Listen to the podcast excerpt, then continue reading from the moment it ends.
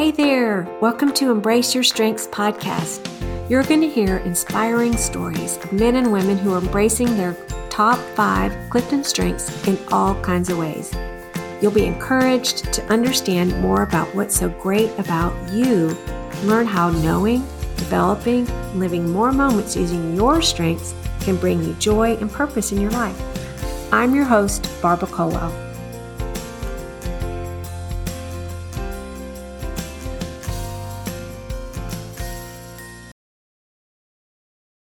Hi there. Welcome to Embrace Your Strengths and welcome to December.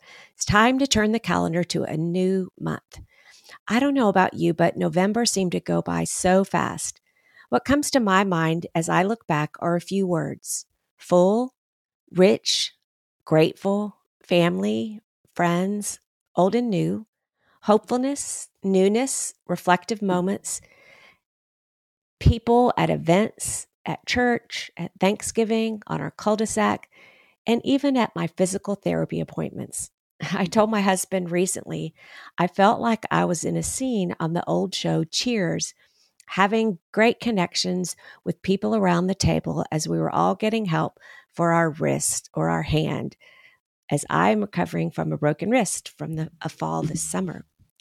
I come away with my cup full of conversation. Yes, that's crazy but it's been life giving just chatting up with these folks at physical therapy. But also, November included prayer needs, phone calls, coaching, and interviews. I heard a phrase a while back that says, You take yourself with you wherever you go. With my strengths of harmony, adaptability, empathy, connectedness, maximizer, I see these, of course, every day in my life. Adaptability makes various plans with moving parts not quite so hard at times for me, as I juggle a lot on my list sometimes. Well, actually, a lot of times. I don't work the list always in an orderly way because something more else more important might come up. But mostly, I see the joy in my adaptability and opportunities to connect with people on the fly. Then I think about my empathy and connectedness. As I enter into various hard points in folks' lives around me with health and suffering and lots of loved ones, I'm re- reminded of God's goodness and purposes that we often can't see in the moment. Recently, as I've been reading and listening to the book of Luke to prepare for Christmas this month, I am reminded of one of my favorite passages about Elizabeth and Zechariah. As you might remember, they were the parents of John the Baptist who came to pave the way for Jesus. They had longed for children for years, but had been barren.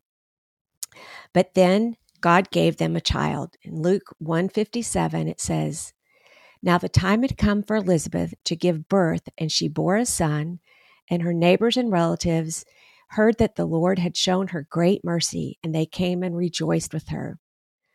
I was reading this passage years ago, and it happened to be on the day we got the great news that we were approved to adopt a baby.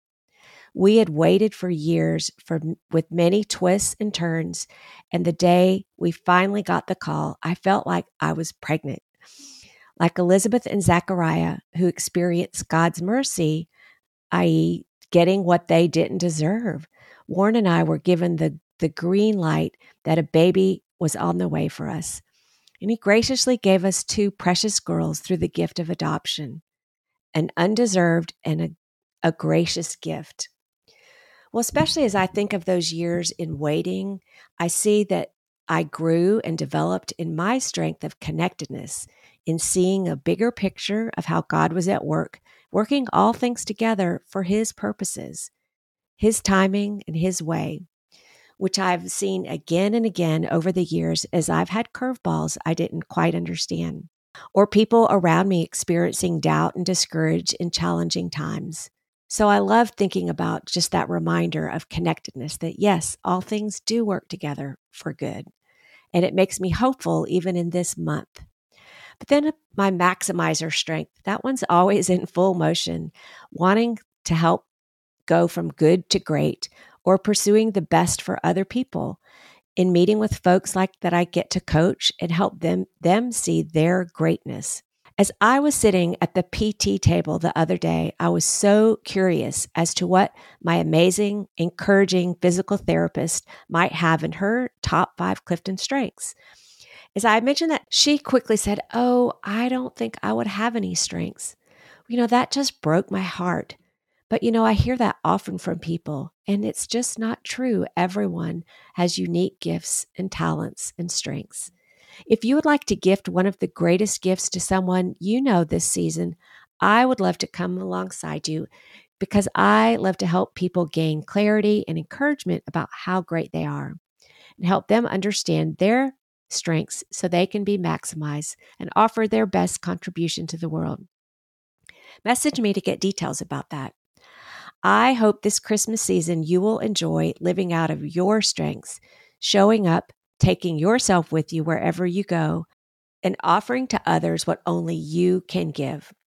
As you look back on your month in December, when December is gone, I hope that you have delight in being you and making impact on others in the world that makes a difference, whether it be big or small. Take care. Thank you so much for listening today.